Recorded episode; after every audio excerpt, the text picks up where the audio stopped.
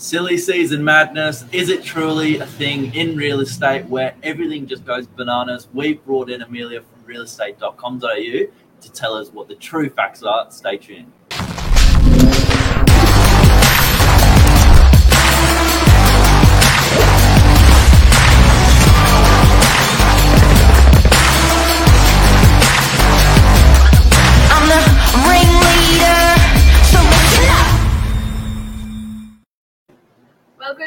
Morning.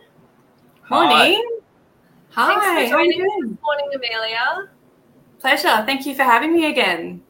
Absolutely. And to our viewers, introducing Amelia Steinmetz from realestate.com. She is our account rep here at Novak, who has all of the facts, all of the figures, and all of the inside knowledge of properties listed around the Northern Beaches and the Greater Sydney area. Amelia, you did join us a couple of months ago, or what feels like a couple of months ago now. To give our viewers a bit of a recap, what were we talking about then?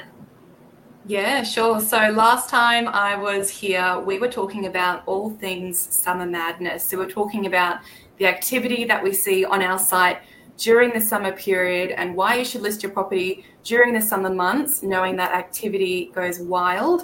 And that's the main time that we see people looking both for properties for rent and also properties to purchase. Beautiful. And so since then, we're now in the peak summer period. We're in the middle of summer. Look, I know Wolves mentioned stuff from our point of view, but from your point of view, since we last spoke, has it been a summer of madness? Have properties, inquiries listed sky high? What's been happening, Amelia? Yeah, I um I did have a look at a couple of the numbers and I really focused on the northern beaches as well. And what we've seen so far is that year on year we've actually seen more properties hit the market for sales compared to last year. And the average sold price on the northern beaches compared to this time last year is up by quite a lot. So last year it was 1.82 million dollars and this time so this year from December until Jan 15th it was 1.92 million dollars. So there's a lot of activity happening. Um, the average sold price is up, and we're expecting the rest of summer to be just as busy in terms of listings, but also activity. What a great trajectory. I mean, just year on year, a growth like that um, to just really start. I mean, we bottomed out when two years ago, and we've really just started to pick ourselves right up. That's, Yeah. that's a great trajectory. Big And I, change. do you think, Amelia, that the incredibly low levels of stock that are currently available on the market has helped to significantly significantly increase that sold price? Yeah, definitely. So there's obviously been less stock on the market right now. And what we've seen in previous years is that sort of from mid January, that's when a lot of the stock do come onto the market. But because there's been that sort of lack of supply, that's what's sort of driven up that um, sold price. And as we said, we've seen a result of a higher average sold price on the northern beaches compared to last year. And that's basically people sort of snatching up the stock that is available. So um, it's it's really exciting to see that there's a lot of buyer activity at the moment on the northern beaches. I've got a question. As a, as Yeah. an owner, and if I, if I was listing my property for sale, what are the key dates to work towards? Because um, it seems like you were saying a lot of the stock starts to come back at a similar time. Obviously, I think agents have quite uh, you know a large impact on that. Is is it is it Jan fifteenth? Is it Australia Day? End of January, start of Feb, you know February. What's is there a particular day that realestate.com goes, wow, we're back in business. This is when everyone's back to work almost? Uh, based on the numbers, it, it is sort of from the 15th of January we do see that new stock hit the market. But when I was last um, on your your morning live minutes, I was actually saying that December's a really good time to list your property because we find that the majority of people that are looking in December then go on to inquire on the property in January. So people sort of browse in December and then they start making moves in January. Um, but to answer your question, it, it definitely seems that the majority of the stock does come on in the summer months, sort of from that mid January period. And I think that's normally when people start to come back to work and people have returned from holidays and they're trying to get back into the swing of things. But I think traditionally, when we all sort of thought that stock would come back on after Australia Day, that sort of changed and, and stock's coming on um, earlier than that now. Yeah. Okay. So I guess this is kind of the week that where it happens then. we're um, we're pretty much there now. So Yeah. I think with the buyer, it's exciting, right? There's going to be a little bit more stock coming in. Um, as, a, as an agent, if you've got existing campaigns, you just need to be proactive in making sure they're you know refreshed, maybe, Yeah. and um, you know looking ten out of ten to um, to compete with some new properties coming into the marketplace. Yeah, absolutely. One thing we've seen as well, which I loved, and obviously we don't have the stats from this year just yet, but looking at last summer. So last summer we saw a huge amount of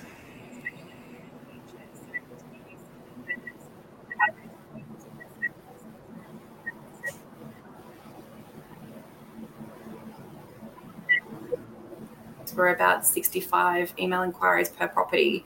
And that compared to the rest of the year, so the rest of 2023, the average views on a property was 4,000 and the inquiries were about 50% less than what I've just mentioned. So there's, Wow. there's obviously summer's a really busy time, especially on the northern beaches, for people to be making moves on property, engaging with property. So, as you said, Billy, it could be a great time to sort of change the photos around or make sure your property is looking really fresh, as we expect to see a number of eyeballs coming to your listings.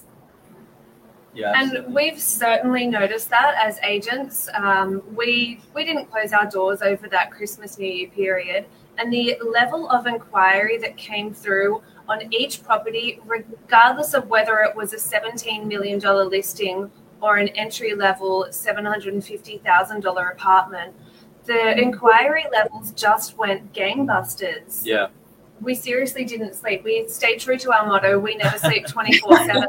We were answering those inquiries day in, day out, um, at any time of the day as well. and it, it did um, it did uh, sort of trickle through to open home numbers as well. Yeah. That's always a really good measure for us as an agent as to where um, you know a property is sitting in the market and also you know the direction in which we're heading in because when you're getting 10 15 20 groups through an open home. Doesn't matter what stage in the property cycle we're in it's always a really good indication that there's a lot of buyers around you know there's competition there.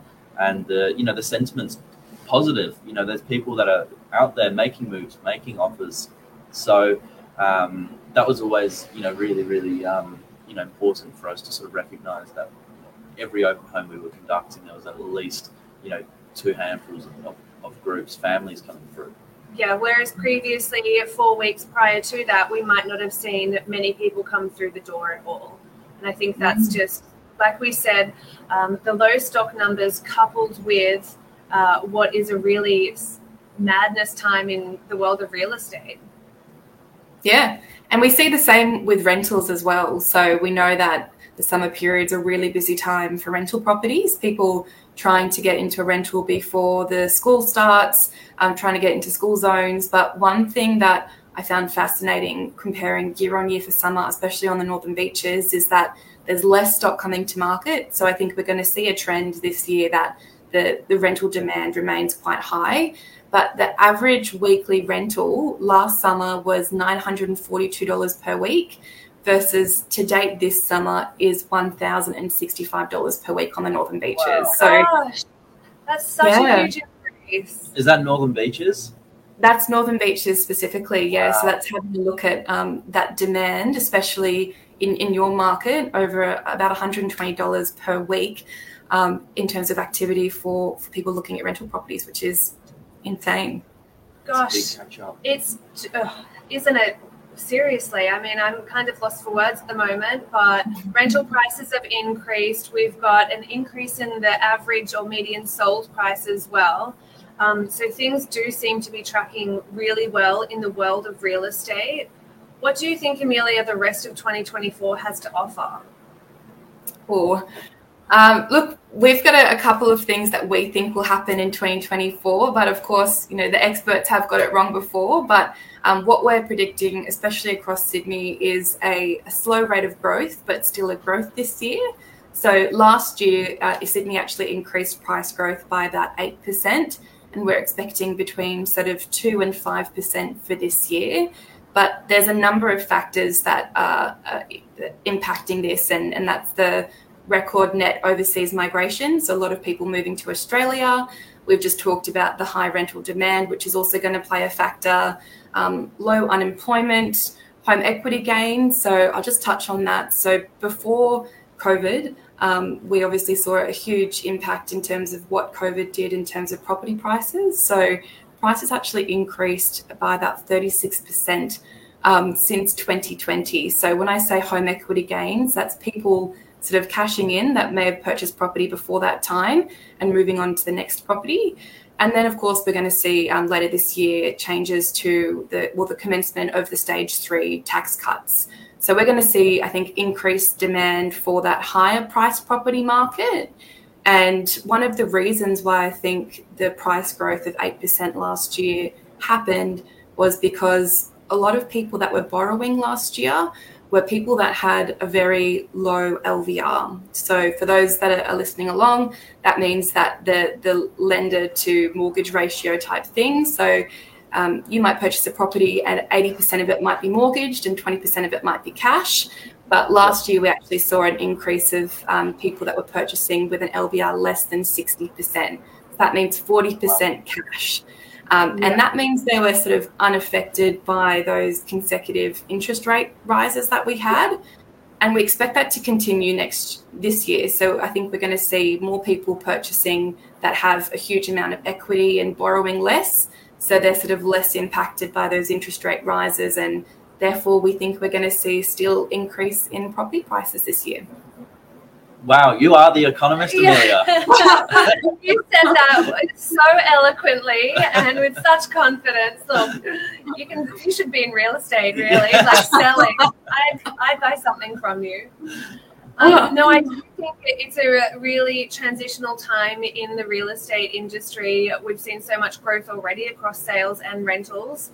And with that continuing on throughout the course of this year, I am really excited to see what happens. Yeah, that's a brilliant insight, though. And um, it's, it's a great outlook to have from you know someone from realestate.com.au, the biggest property portal uh, probably in the country, I'd say. I'd, I'd love to know if there's um, you know anyone else that's trumping you guys at the moment. Domain's obviously up there, but you guys have got the insights, you know, um, and sometimes the facts and figures we can't see, but we're hearing on the ground. It's always good to know that it's supported, you know, with the with the analytics a number of months later.